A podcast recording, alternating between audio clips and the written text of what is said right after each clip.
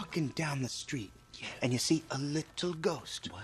what you gonna do about Ghostbusters? What? What? What is that? That's the Ghostbusters theme song. No. Welcome to the Every Movie Ever podcast. The following episode contains spoilers.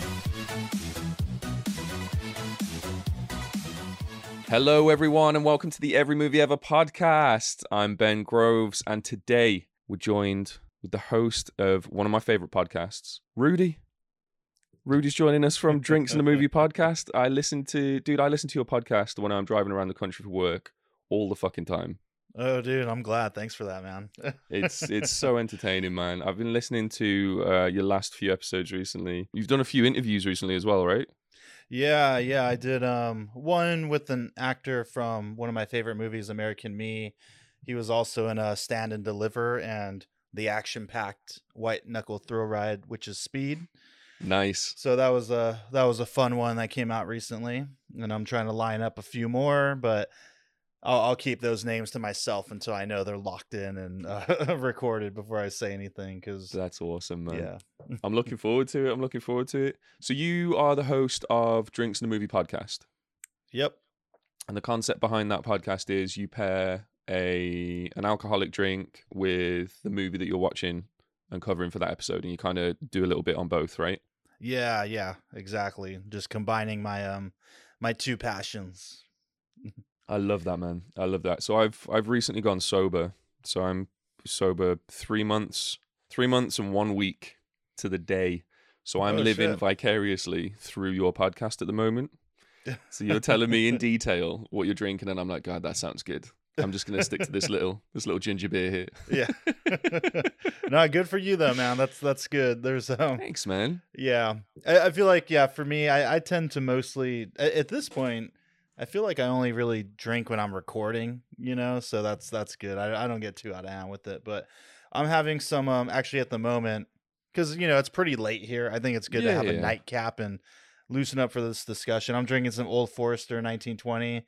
It's 115 proof, so it's enough for for both of us. Okay, okay. I appreciate you, man. well, today we're going to be covering the 1984 fucking absolute masterpiece that is Ghostbusters. This is one of my favorite movies of all time, like all time.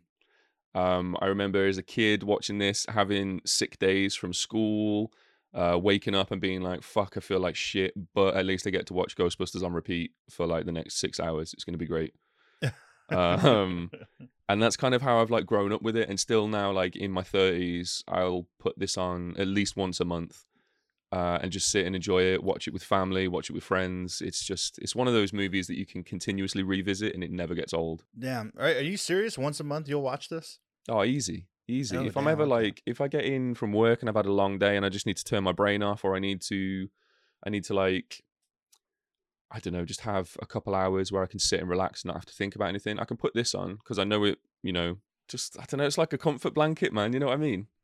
Yeah, no, that's that's cool. Like I feel I'm trying to think like there's not any movies I really have that way cuz I feel like if I'm going to throw it on I have to sit and watch it, but I know I've been guilty of it sometimes. Um but yeah, this one and I'm glad we're doing it. I'm interested in in talking about it with you since it's so um important to you because for me I, I was never really into this movie as a kid. Not that I didn't like it. I never disliked it. I never hated it. But I honestly don't think I ever saw it straight through top to bottom. I remember like we had the tape. My brother got it for my older brother. He's like three, two or three years older than I don't know. We're not that close, but Okay. um, he. I remember him getting the tape for uh, his birthday or something. So every once in a while, he'd be he'd be watching it, and I'd I'd catch um, bits and pieces. But a few days ago was I think literally the first time I like threw it on and I sat and watched the whole entire thing. And you know, obviously as an adult at this point, mm-hmm. and I thought it was great. It was very entertaining. I love all the characters. I love the vibe. I love the music. Um, yeah, all, all of it, man. It's it's hip, and I completely see like why this is such a big deal for some people growing up. Like in that era. Even people older than us, you know, what I mean, that were like adults in '84 and all that. Hundred percent, man. This this movie. I'm so jealous of you that you get to watch this for the first as time. like yeah, as, for the first time as a fully formed adult. Because I think yeah, the older I get, like I'm watching it again. There's there's bits that I missed as a kid, and there's like slightly adult jokes that are kind of like layered in there because it's almost a kids movie, right? Like it's almost a kids movie, but for adults. yeah, and it's rated PG, right? Yeah, I'm pretty sure it's just PG. it's it's crazy, man. The the way that it's the way that it's made is it's got something for everyone. Yeah, It doesn't matter what age you are. It doesn't matter whereabouts you are. It doesn't matter what walk of life you're from. It has something for everyone. yeah, I think that's what I love about it being like so inclusive. But to watch it for the first time as a fully grown adult, fuck me, that must have been amazing. Yeah. No, it was it was good, man. It was it was super hip, and it, and I like to go and check it out because you know, as a kid. When, when you watch a lot of movies as a kid, like say even Indiana Jones, right? I'm sure we both grew up with that. Yeah, it's yeah. like you don't really know like why like why are they doing these things what's the mission it's like you don't pay attention to that shit you just are along for the ride and enjoy it yeah, yeah. but now yeah, it's funny because i watch it as an adult and i'm like oh all right like yeah why did they start this business how did this happen Yeah, so it's it's it's funny to kind of see all that stuff and, and one thing i noticed that i was talking to my brother about this because i told him i was watching it um, in prep for this and for the new movie Mm-hmm. is I man, I just I love the way movies and characters and everything just seem so much more free back then than they are now. And it's sit- it's it's stuff like this. Now, you know, your main characters have to be so perfect and likable and lovable and like flawless.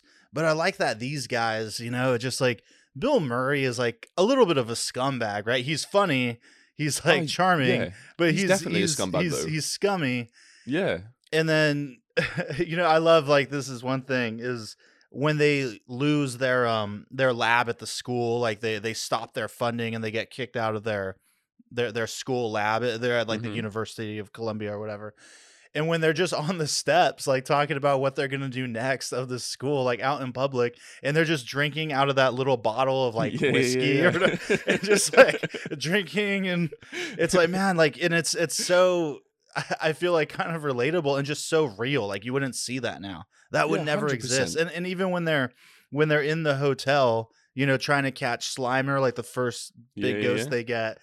And like they're just walking around. Dan Aykroyd's got the cigarette in his mouth, walking around this hotel. I just I just love that shit. It, it makes it so much more like just I feel human and real and relatable. And I I miss, you know, just seeing characters like that. You know.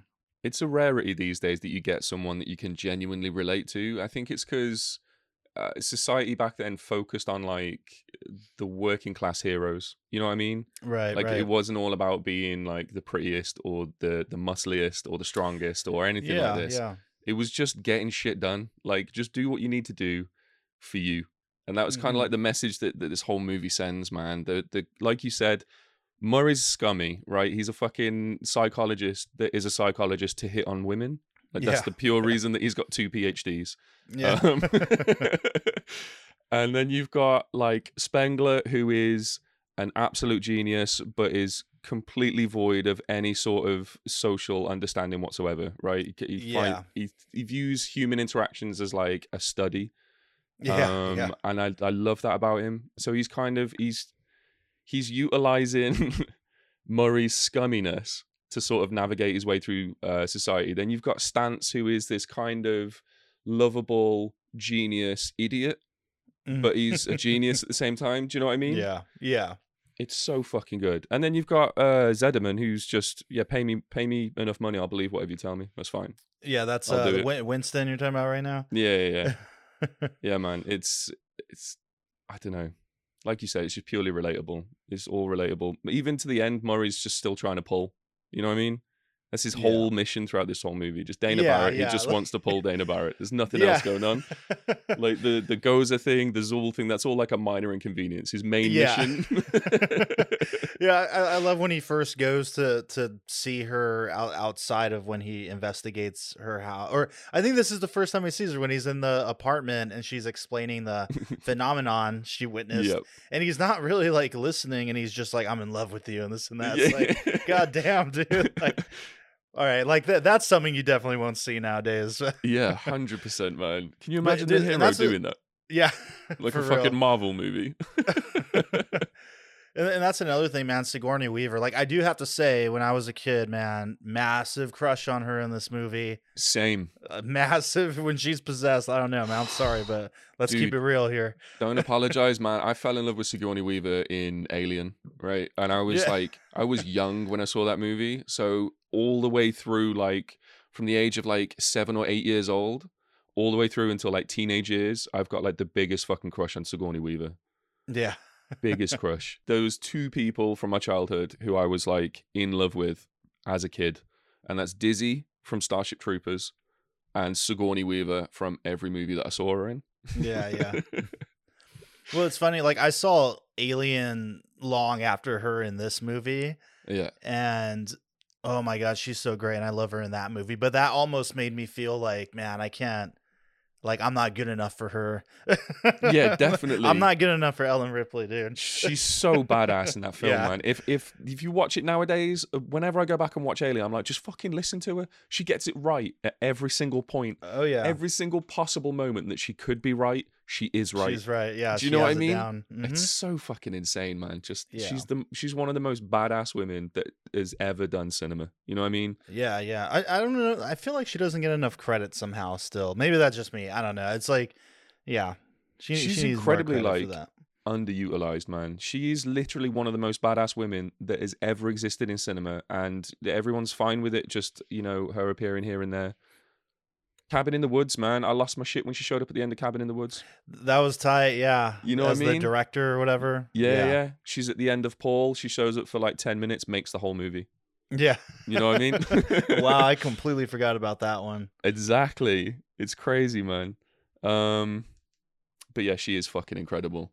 But this this the cast in this film as well. You're never going to get casts like this like ever. You've got like uh people from SNL, you've got classic comedians that are at like peaks of their career. It's it's insane. Rick Moranis in this is fucking insanely funny, man. yeah, insanely funny. I can't get over how good he is in this movie yeah. um uh, my favorite he's probably my favorite part in this movie you know by a long Okay. shot the fact that uh the guy that keeps getting locked out of his apartment becomes the keymaster the Mhm. irony there just fucking cripples me every time i'm That's howling funny. I I never even thought of that. Did you see what I mean? never would have connected that. consistently getting locked out becomes the keymaster it's fucking amazing man It's well, I fucking just, I just, I love that shit too when he's like running away from the um the the demon dog thing when he's like Oh, that yeah, great yeah, shot yeah, when he's like banging on the window of the restaurant and everyone just looks and he's like ah and he's like sliding down the glass and they just all ignore him. It's it's so fucked up. oh man and when he when he finally connects with um Sigourney later on in the Mm-hmm. building and he's just like so much smaller than her and she like manhandles him. It's that's so ridiculous. Oh god, I fucking love him so much, man.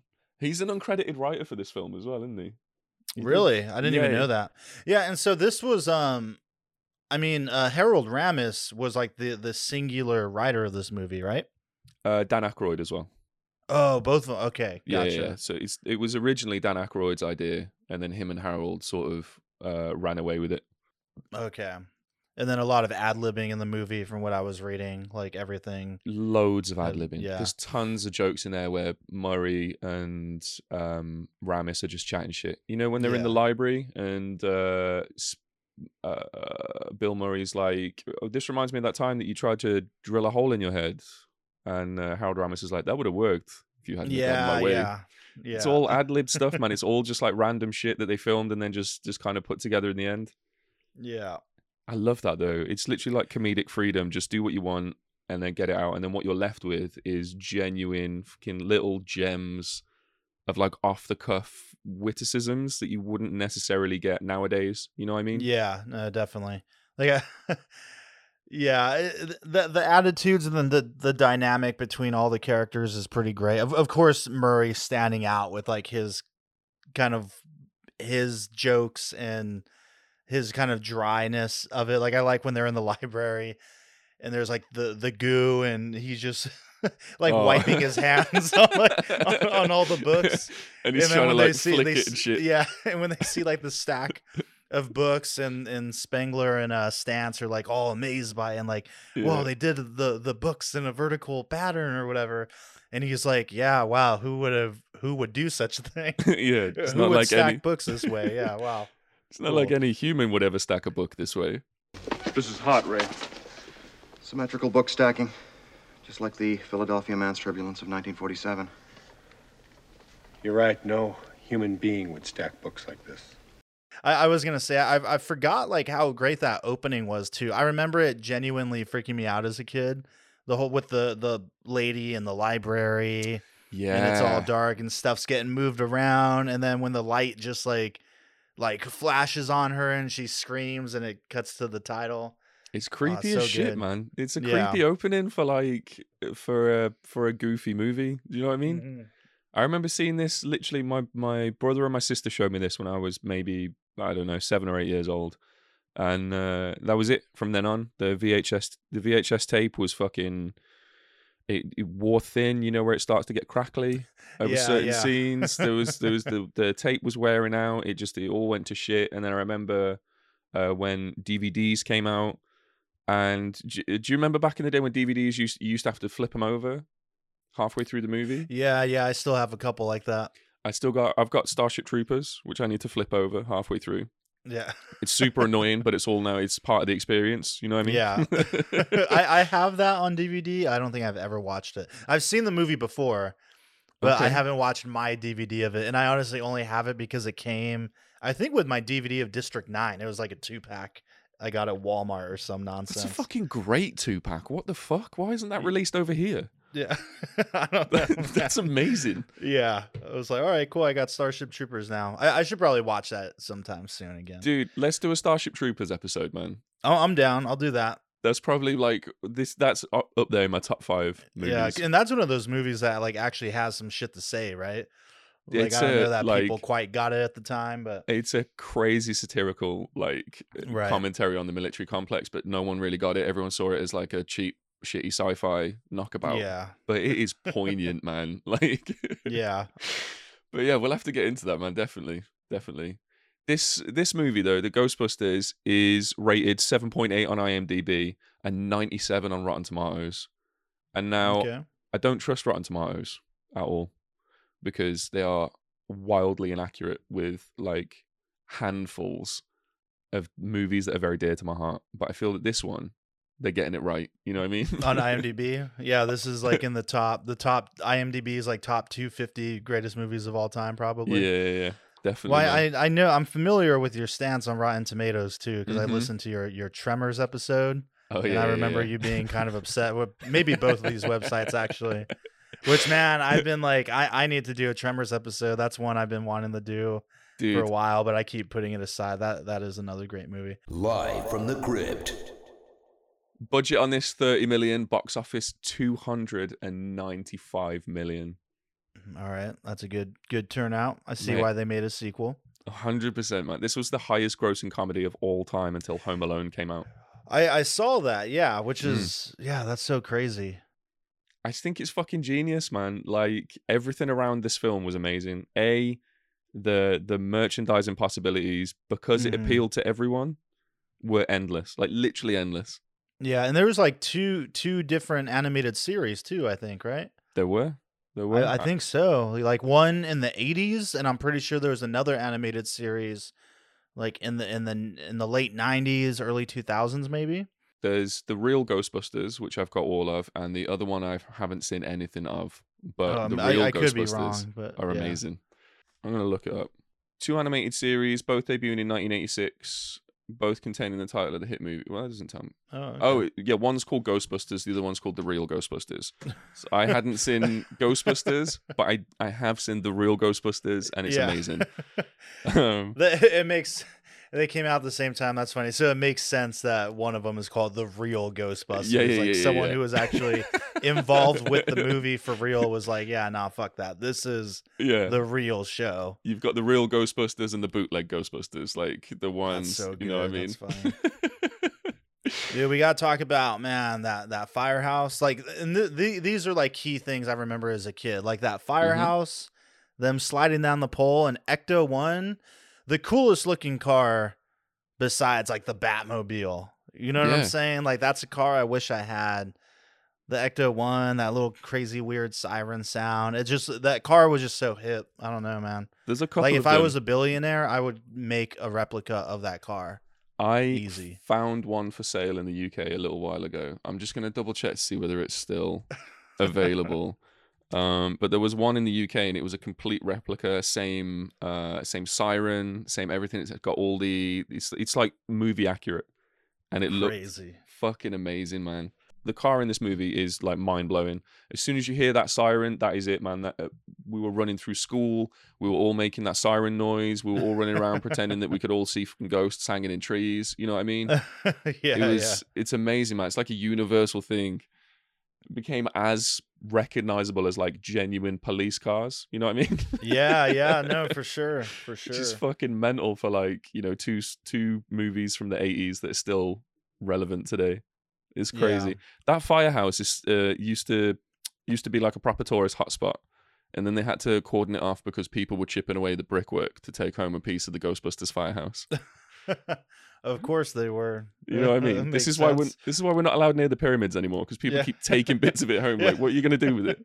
Put it on your windowsill. What's that? It's a bit of the Ghostbusters firehouse. Yeah. Great. I Well got, done. the, I got this piece of brick from the Yeah, yeah, yeah. yeah from the Ghostbusters house. Yeah, sure, man. Cool. Good, good for you. But yeah, the whole the firehouse scene is amazing. Where you've got Venkman, uh, Spengler kind of like leans into Venkman's, you know, underselling here, being sort of like, well, this is shot, this is shot, this is shot. We need to rewire everything. that Yeah. It needs to be condemned. And then you've got the childlike innocence of Stantz running around the place, super fucking excited. He's just triple mortgaged his house. You know what I mean? So Yeah. he's like, fuck it, I need to spend my money. We need to get this back now. So he's coming flying down the pole. Yep, we'll take it. I'm gonna get my stuff. This is fucking perfect. Yeah, it's like we're staying tonight or, or whatever. There's office space, sleeping quarters, and showers on the next floor, and there's a full kitchen on the top level. It just seems a little pricey for a unique fixer-upper opportunity, that's all. What do you think, Egon? I think this building should be condemned. There's serious metal fatigue in all the load-bearing members. The wiring is substandard. It's completely inadequate for our power needs, and the neighborhood is like a demilitarized zone. Hey, does this pole still work? Wow, this place is great. When can we move in? You gotta try this pole. I'm gonna get my stuff. Hey, we should stay here tonight. Sleep here. You know, to try it out.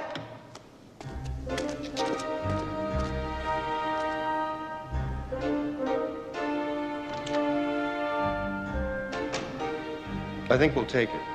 Good. The whole fucking like dynamic in that scene is hilarious because it kind of shifts, man. You get to see Stantz's really playful side, Mhm. which I guess you you see uh, periodically throughout the film. The next time that you really see his like childish innocence is when he accidentally summons the Stay Puft Marshmallow Man. Yeah. Do you know what I Yeah, when they when they just when they just look at him, he's like, Tried to think of the most harmless thing. Something I loved from my childhood. Something that could never, ever possibly destroy us. Mr. Stay Puft. Nice thinking, Ray. It's the fucking Stay Puft Marshmallow Man. It's so cute and so innocent. yeah. It's just it's amazing. It's so fucking good. Uh, I love I love when Bill Murray says something about like, well, it's all right. He's a sailor. He's in New York. We just got to get him laid. We've been going about this all wrong. This Mr. Stay Puft is okay. He's a sailor. He's in New York.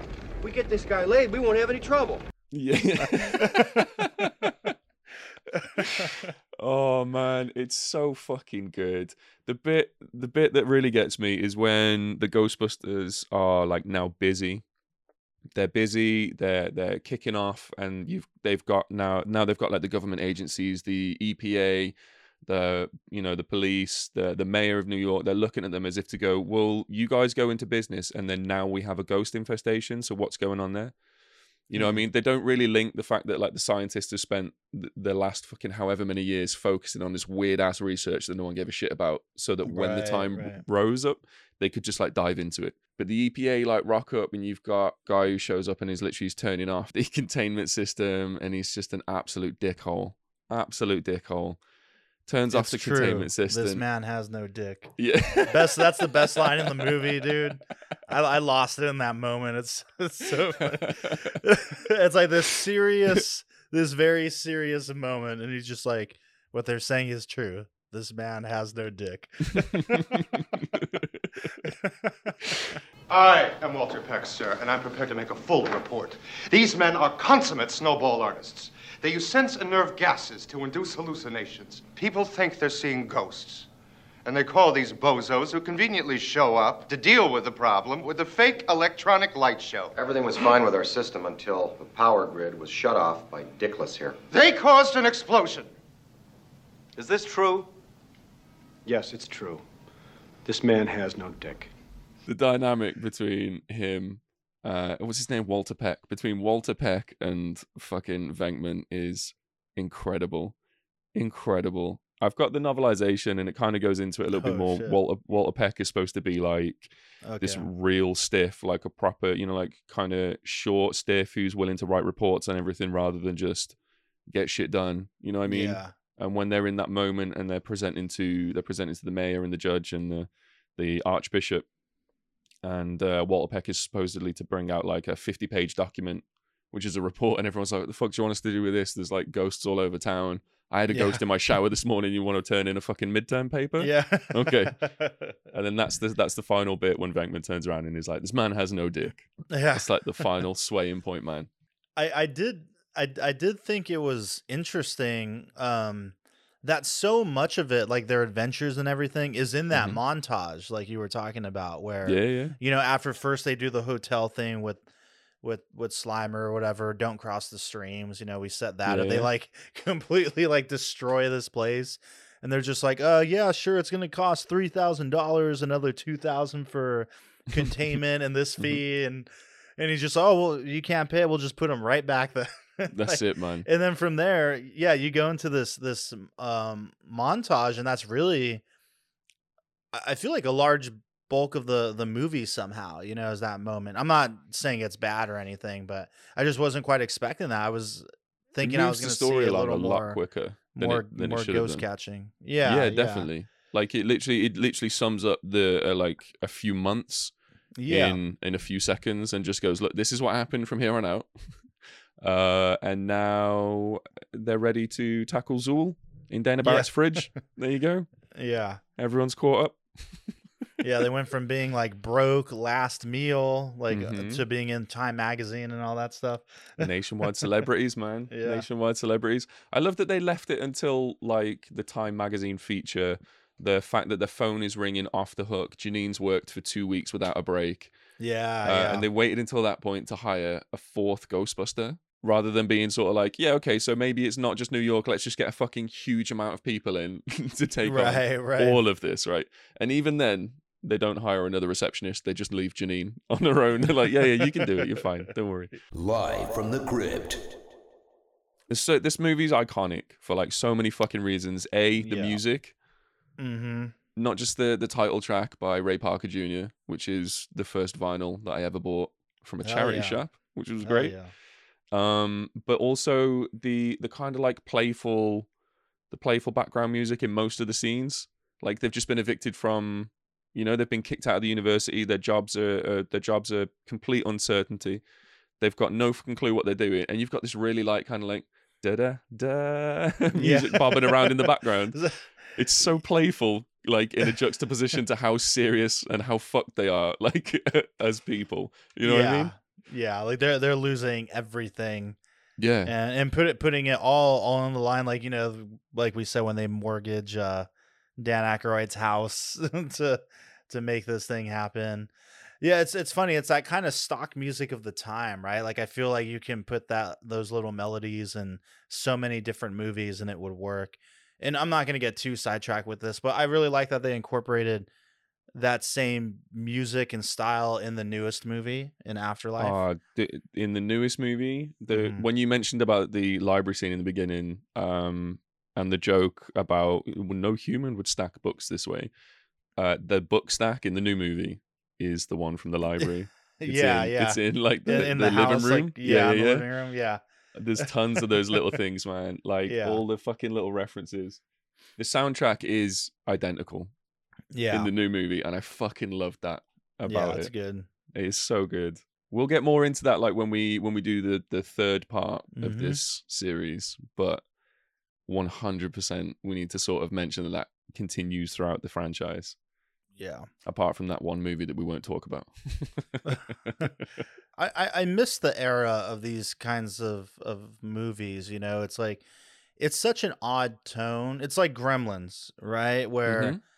You have this like PG family friendly movie and then it turns very dark and there's like there's some crazy shit going on in Gremlins, man. Like it's and I always try to think like what was it like to be like a young kid or a teenager or an, or an adult when that came out and you like went to go watch that, you know? And not that this takes a massively dark turn, but again, it's like you're dealing with ghosts and there is some spooky stuff and creepy stuff and the end of the world is is you know at hand right now and but you still have all this this this great humor in it. Yeah, it just I know this is such a stock thing to say, but it's you know they just don't make them like that anymore. You they know? Really like- don't make them like this anymore, man. They Yeah. don't. It's everything these days has got um I- don't know, it's an almost materialistic undertone. I always Right. find it, man. I always find you look at comedies these days like uh, it's it has a very sort of everything's big, everything's beautiful, everything's like very upper middle class. You know what I mean? And everything Mhm. is always pristine and pretty and all this shit. But then you go back to here and it's just four dudes living in a fucking messy apartment, um, running around chasing goopy ghosts and zombies and shit. Yeah. It's uh, it's a it's a weird one, man. I don't know what happened. I don't know when the change occurred either. I guess it was like nineties to early two thousands. There was like a shift, I guess. Yeah. Because nineties comedies, man, they they became fucking rarer and rarer. Yeah. Yeah, every every decade it's just like there's yeah, there's suddenly uh, almost like an overnight like over a year change, you know, and just and everything. And and especially now more than ever. Do you think it's down to us becoming like more technologically advanced? So the options to do more like CGI and and bigger things and more money on movies so we can do bigger things with bigger sets in bigger places. Do you think that had an impact on genuine people writing these types of like you know little little love stories about New York City? Yeah. I, I think it did for a while. I feel like we're getting over it to where now it's becoming hip to do practical effects again. Mhm. You know, like the last several years, like maybe even a, a decade, I don't know, but I, I, I, would say that. Like I, I think that is the case where people were leaning into the CGI thing too much. And even that aside, it's just like the societal changes, right? And like how everything is and I, I'm trying not to get too into this, but Yeah, yeah. how everything just like you know really kind of I, I feel almost overly PC and just yeah, it's it's literally just like the whole like society just kind of grew in a way that I don't think necessarily allows for the same kind of humor and stuff. You know, I mean, you go back and watch this movie, and I'll tell anybody like if you watch this movie, just pay attention to the little jokes and everything. I just hmm I, I don't feel it really flies anymore. And it's not that it's anything bad or outrageous, but I'm completely with you, man. The whole the whole cancel culture at the minute is kind of it's like you aren't allowed to ever make a mistake because you are judged for your imperfections rather you could do a million things right but you do one dumb thing as a kid done Yeah, ended yeah. completely finished but whereas this movie focuses on four flawed individuals mm-hmm. and celebrates that fact it yeah, doesn't doesn't shy away from it. It doesn't hide anything back. It doesn't pull back from the fact that they are imperfect and that they are their own people. And yeah, like some of, I mean, fucking, can you imagine uh, this movie coming out today with Venkman being the way that he is in in this movie? Fuck me, it would be cancelled within like twenty minutes of being released. yeah, there would like be so many people upset with it. It'd be unreal. yeah, people yeah people wouldn't be into it because he wouldn't be a good enough guy right and that goes back to what we were kind of talking about when we started it is where now everybody has to be too too perfect too too flawless you know and, and again i was you know i mentioned i was talking about that with my older brother and i even brought up Mhm. I even brought up. I don't. I'm sorry. Hopefully, I'm not getting too off track here, but it all No, no, no. connects, right? It's like I even brought up Han Solo in Star Wars and how, like, in the new editions, they re-edited the scene where he does not shoot Greedo first, but Oh, he gets shot at and then he like dodges it. And then he shoots him because they don't want him to be a bad guy. And it's like, no, he's a killer, dude. Yeah, and everybody loved him. Everybody loved him anyway. It's like, why are we changing it now? Let it be. Like that's what people are. Like I said, it's simple things. Like you know, Stantz walking around the hallway with with a cigarette in his mouth, like hanging Yeah. out, and them getting scared and like almost blowing away that that um that custodian in the in the hotel. You know, and she like comes out of the room and they like blast her little Oh, cart. shit, yeah. She's like, "What the hell are you doing?" Or- We have to check whether she's real just by walking up and poking her, being like, Yeah. okay, she's real. She's real. yeah, man. It's yeah. no, I, I, get, I get what you you're saying, man. It is, it's cold. It's all kind of fucking. I just think everyone needs to calm down a little bit. You know what I mean? Just, Yeah. just everyone needs to relax. We need to go back. Maybe not go back. We just need to accept that everyone isn't perfect. This is why I can't get behind DC movies. I don't know what it is Mm. about the DC movie universe, right? But everyone is perfect. Everyone's like super buff. Everyone's pretty. Even the fucking bad dudes are pretty. Do you know what I mean? It's like yeah. I feel like I'm just watching a fucking film that's based on my high school bullies and it's Yeah. celebrating them. You know what I mean? I'm like, what the fuck? Why am I watching this? Like, there's nothing relatable here. Yeah. It's odd, And the- man. I, I think the funny thing too, and like I guess maybe this is kind of ironic, right? Is like you can probably show this movie to a kid nowadays, Mm-hmm. and I would think they would still enjoy it. Maybe not as much as like you may have or my brother may have, you Mhm. know, as as kids. Um I mean, we both mainly grew up in the 90s, right? I think you and I are about Yeah, the yeah, same yeah. age. Yeah. So Uh, maybe not as much, but I feel like, you know, you can show it to a kid or a teenager and they'll, I think they'll enjoy it at least close to the same amount. I mean, I know I did right now, and I don't think they would ever even think about or consider those little character traits. It would just be funny. It would just work, you know? Hundred percent, man. yeah, man. Like it still it still holds up so well. I think even the special effects, like there's some you know wonky moments with like the demon dog things. I mean, it's Yeah, yeah, yeah. 1984. What are you gonna do? But for the most part, like the librarian ghost look good. Slimer looks great. You know, in the way it's interacting with the, Yeah, with the food and all the physical objects, like everything looks really good. The Stay Puft Marshmallow Man, like it, it really holds up in in terms of visual effects, man. Like I love all really of well it, done. man. I I showed my, my nephew watched this very very recently. He is uh, 15, 16 years old. He watched it recently. Fucking loved it. Oh yeah, there Uh, you go. Was it his first time, That was his first time watching it. dude? All right, there you go. Yeah, And he fucking it loved is. it to the point of where we went and watched the new movie yeah. uh, at the cinema on opening night, mm-hmm. and both walked out of there being sort of like, "That was fucking incredible." Yeah, the that's the first thing he said to me is he before the credits had even finished, he just leant over and went seven point five. I was like, "That's my fucking nephew. That's good. That's good, lad. That's a good, lad." but um, but yeah, he watched it for the first time recently and fucking loved this movie. Again, though, like you're saying, it does hold up because the practical effects are practical effects. The Stay Puft Marshmallow Man is a dude in a suit. You know what I mean? Three Yeah. three of those suits were made twenty grand a piece. All three of them destroyed. Oh shit! Really? Yeah, yeah, yeah. So like you've got that going on. Slimer is a dude in a suit wearing fucking black leggings and like Wait, really? camera yeah, yeah. I gotta look that trickery. up. God damn. Okay. Yeah, man, it's fucking weird when you look it up and you see a dude running around in like a Slimer costume. Yeah. Um, but yeah, it's all fucking, it's all like practical mixed with the the visual effects. You know what I mean? There's a lot Yeah. of there's a lot of effects that aren't even finished in this film. Um, the director Ivan Reitman was like, "Look, there there is so many unfinished special effects. It's kind of shocking that it did so well." But they were in a Mhm. rush to get it edited. They just needed it finished because it was, I think it was like four hours off being released when Oh, they finished really? everything. yeah, Wow. yeah. But yeah, there's loads of stuff that's unfinished, and like you're saying, hundred percent holds up today, man. Yeah. I think yeah, I think even the bad stuff, it kind of gives you like a flash of nostalgia of how things were back in those days. You know what I mean? Yeah, yeah, it's it's completely forgivable, you know, Yeah. for that reason. It's like you you know, it's yeah, it's it's, Yeah. it's 1984. What what are we gonna do? But th- that's like the key thing, right? Is it's like there's not many of those moments. Whereas if I were to watch Star Wars Episode One of Phantom Menace, the whole fucking movie Oh, is man. those outdated moments, you know. Fucking, I can't get into that movie right now because this episode will Yeah, be, be like an hour. We, we don't longer. have to, but at least fine. that, but that point, right? Like you know what I'm getting at, or I even if you watch exactly what like you mean. John Carpenter's Escape from L.A., Mhm. they like relied too much on that stuff, Yep. the CGI stuff, when it wasn't ready yet, and they put all their eggs in that basket. You know, and Yep. I I think that's the difference. That's where in some cases like you can forgive it because there's a little bit here they had to whatever.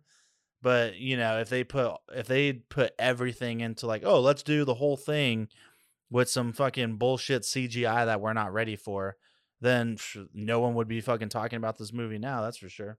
I fucking love it, man. I just love it. I think it's it just gives me a blast of nostalgia. Mhm. Back in the eighties and nineties, you got that. I mean, you know that they're not shooting fucking proton packs like you know nuclear rays at ghosts. So to see like the goofy, bright colored, fucking multicolored particles and shit all over this all over the screen, Yeah, yeah. it's just it just makes me feel like a kid again, man. It gives me that And- weird like childhood wonder. Yeah, and, and there's always something so cool about it, right? Like even for me as a as a kid that didn't see the movie all the way through and then like Mhm. like you said before, it's iconic, right? You know the song, you know the image of it, you know Ecto 1, you know the the Mhm. logo, the ghost with the the cross sign. Yep. And like dude, the jumpsuits and the proton packs look so cool. Like as a kid I wanted that shit. Like I want the proton backpack thing, man. I still You know, want like that. yeah. like yeah, I'm an adult now so and I've got adult play money. So all I'm doing is I'm I have like a, a secret little bank account that I've got set away to buy either a full scale xenomorph or the like a like a movie quality proton pack. They're my they're my two options for that that tiny hmm. little savings account.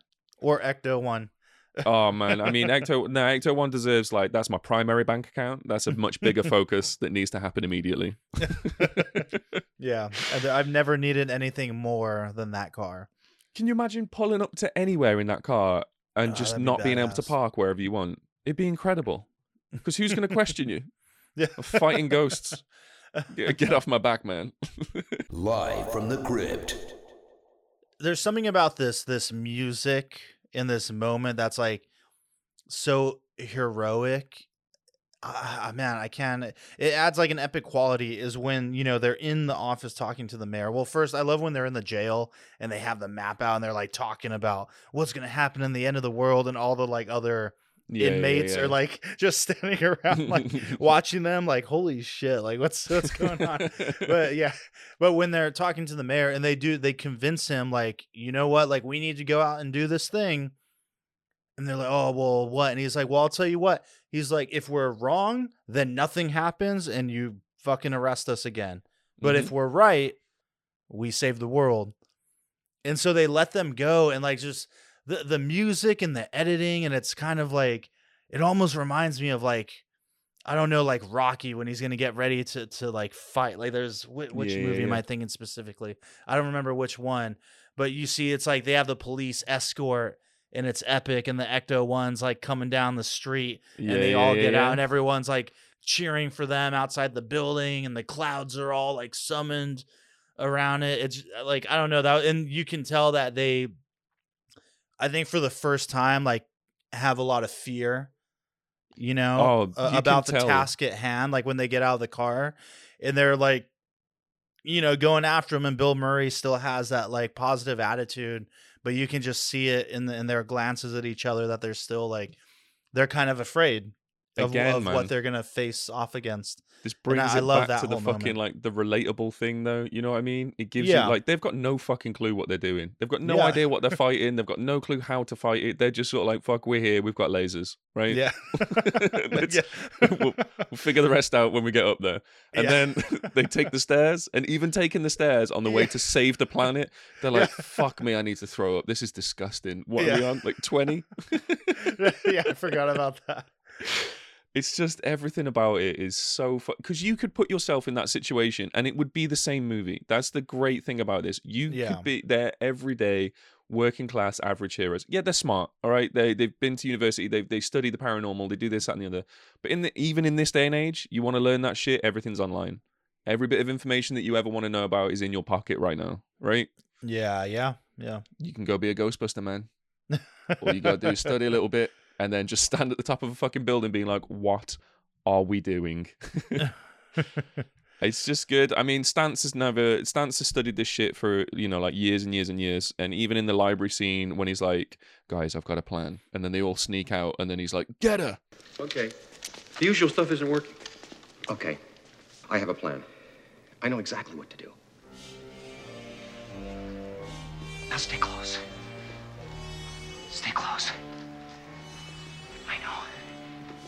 Exactly as I say. Get ready. Ready? Get her! And that's his Yeah. plan. You know what I mean? Like- And, and even even then with the library he goes like they get scared and they run off. It's just Yeah. leave it, you know. Like they never they just leave it there. The dude's like, wait, what happened? What's going on? the guy's chasing him out of the library, Yeah. being like, what the fuck is it? Did you see it? We'll get back to you. You know, I, I love too when they're like, um, man, I'm trying to find like the the quotes of everything um Stantz says, but when he goes to talk to Gozer or whatever, and then when it, I'm gonna say it because it can take on the form of whatever it wants. Yeah. And it's just like, are you a god? And he's like, uh, no. Oh, yeah, yeah, yeah. And they- and they're just like, dude, like, if someone asks you that, you say yes. Of course, you say yes. oh yeah, here it is. Is is a duly designated representative of the city, county, and state of New York. I order you to cease any and all supernatural activity and return forthwith to your place of origin or to the nearest convenient parallel dimension. Fucking love it, man. Do you know what I mean? Like he's prepped with that, but his plan was Yeah. get her. Like yeah, yeah, he's like, like he's approaching it like he's a cop, you know, like he's a, Yeah, like an honest cop. man, And well, I that- like how that's the- just looks at him and he's like, mm, like, yeah, thanks, Ray. Thanks for that. That was good. Venkman's like a fucking PR con man, and Stantz is literally like, "Well, we need to be representatives of our earthly dimension." You know what I mean? Like he's a fucking Yeah. ambassador of Earth. It's it's incredible, man. Just everything about it. I fucking I love that you brought up the end bit where it is it is like a heroic moment. They're all like fucking yeah, the crowd's cheering. It's the last hope. It's humanity's last stand against the fucking demigod. And it's these four guys. it's fucking amazing. Yeah. Yeah, I, I man, it, it talking about it now is making me feel like I got to carve out time again to to to watch it again like as soon as possible. I'm telling you. I, am already feeling that I'm gonna like keep just liking it more and more. Like I completely understand why it's a, as iconic as it is and why it's you Mhm. know it, it is in the pantheon of greatest comedies and I'm sure a lot of would argue like greatest movies. You know. This is literally one of my top five movies of all time, of all time, and it will forever stay there. I think that's uh, I think that's about it, man. What are you What are you going to rate this movie on a scale of zero to ten? Zero to ten. Yeah. I'll I'll give it the seven. Okay, that's a solid Mhm. score, man. Mhm. I'm I'm gonna go nine and a half all the way through. Okay. It's almost perfect for me. Yeah, yeah. Nostalgia level through the fucking roof. Well, I, I have to ask before we wrap this up and before Mhm. we, you know, because we're gonna do the episode on Ghostbusters too, and I haven't watched that yet. That's another one that when I was younger, I saw bits and pieces of it. I remember that lava goo shit in the sewer. I remember the painting and that guy and the baby. I Mhm. remember all that shit. Don't I've never seen it all the way through though. Okay. Is that gonna be, in, your opinion, is that as Okay. good or just okay or significantly worse than the first movie? it is still the Ghostbusters. It's a different villain. It's a slightly different setup. Uh, the comedy's still there. The nostalgia's still there, and just the fucking all-round good vibes are still there. What you got from this movie is in the next movie. It's just in a, in a slightly different packaging. Okay. All right. I don't want to say too much, man, because if you haven't seen it all the way through yet, I don't want to say anything. Because this Yeah, stuff, it alright, still weirds sure. me out. Like whenever I run a bath, I still want to see the pink shit coming out of the taps. like I'm a 33 year old man, and I still want to see that shit. Like that's the effect it had on me. Yeah. So make from that what you will. Um, it's it's funny you say that because like all these memories came back of that specifically, and I Mhm. remember that being a fear. Was that that pink Yeah. Lava goo shit in the in the yeah. Okay, good Dude, to I was terrified as a kid. Whenever I went to get in a bath, like it was uh, like whenever I went to run a bath, I would like fucking watch the tap just in case, yeah, just in case, because I didn't know what was going on in the sewers. You know what I mean? yeah. Dude, thank you so fucking much for hanging out with me today, man. Thanks for for agreeing to do this as well. It's yeah, no uh, problem, man. It's fun. I love talking movies. Same. It's been too long as well. It's nice to have a catch up. Yeah, yeah, for sure, man. Uh, Rudy, do you want to give us your? Do you want to tell us where we can find your podcast? Tell us a little bit about it. Tell us the the YouTube's up now, right? Yeah, yeah, it's it's been up for a while. I just um I, I only do YouTube videos when I get kind of like a, a a big interview with some kind of industry professional. Okay. Um so yeah, you can so Instagram at drinks in a movie pod, you know, Mhm. as POD podcast. Um it's on I mean Apple, it's on Apple like Apple iTunes, Spotify, iHeartRadio, Google. It's pretty much anywhere you get your podcast. And yeah, there's a YouTube channel. You can look it up, Drinks in a Movie Pod. So far, like on there, like I said, I have the bigger guests. So I did an episode with uh, cinematographer Andre Turpin, who works with Xavier Dolan and worked with Denis Villeneuve back in the day. Um, you know, I did Daniel Villarreal from um, American Me, Danny De La Paz from Boulevard Nights, American Me. I even did, you know, because there's a drink aspect too. I talked with the the master distiller Doug French of Sierra Norte uh, uh, Oaxacan whiskey. So it's Mexican whiskey, which you don't really see very often, and it's not a huge thing. So I talked to that that master man. distiller, and I'm I'm working on some more interviews too, and always trying to to get people on. So you know, and I, I've got a couple in the works, like I said, but I'm just kind of I, I try not to talk about it until I know it's locked in and the recording's done because things can go wrong. You know, I've I've lost Yep. interviews with like really big people in the past. Dean Cundey, Jurassic Park, Back to the Future, Halloween. and it's a, it's a bummer when it doesn't when it ends up not working out at the last minute. Oh So, man, well, either way, yeah. I'm fucking. I can't wait to see the rest of them, man. It's gonna be good. I've just got done with your fucking Friday the Thirteenth, Nightmare on Elm Street, and Freddy Jason episode. hell yeah, man! Those beers were bomb too. Yeah, Camp. What was it? Camp Crystal Haze. Yeah, Camp Crystal Haze, uh, hazy IPA, and then um, Nightmare on Dank Street. yeah, dude, they, they were really good. They were they were tight. Honestly, go and check out Drinks the Movie podcast. Please do. Wherever you get your podcast, go and give him a listen. Like, follow, subscribe, rate, do anything and everything that you can do because it is 100% worth your time. I listen to I listen to your podcast on a fucking almost daily basis at the moment. I'm doing a lot of driving for work. It's a busy time of year, so I just like to put it on. And then uh, it's such a good format as well. It's a very sort of like relaxed conversational kind of piece. There's no there's no real like uh, breaking down or getting too deep into a movie. So you get me to a point where I want to go and watch the movie, and then you leave me high and dry. So then I have to go and watch the fucking movie. You know what I mean? yeah. The Yeah, worst thing was is when you did it for fucking Blair Witch Project, man. We did a we did a Blair Witch Project episode for Halloween, and I had to watch the film, and it sucked. I listened to your fucking episode, and I was like, "Fuck, now I want to go watch it again." But I know it's gonna suck. You know what I mean?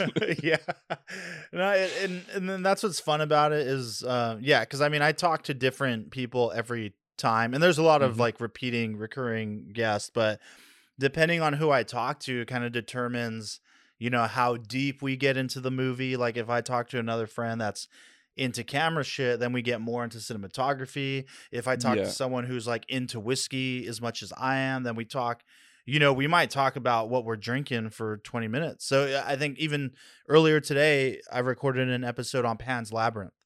Oh, nice, man. Yeah, and I, I think it was 24 minutes we talked about the whiskey we drank, which was um a Midwinter Night's Dram, and then we you know talked about the movie, and it was my first time seeing that movie, so it was much like Ghostbusters. It was Oh a a fresh perspective. So it's always a mix. Sometimes it's stuff that I grew up with that I've watched a hundred times. Sometimes it's stuff that's completely new to me. So it's cool. I love that, man. I love that.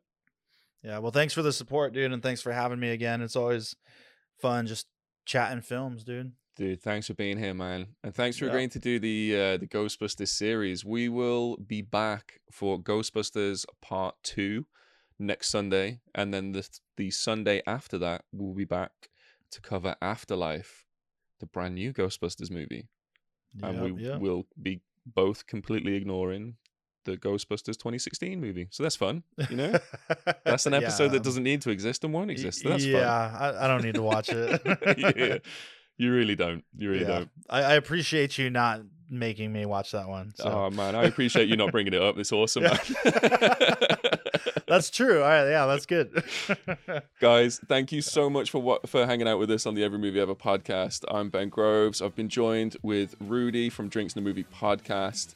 It's been an absolute fucking pleasure. Please like, follow, subscribe, do whatever you need to do on whichever podcast platform you're on. And join us next Sunday for Ghostbusters Part 2. Take care of yourself, guys. Bye bye.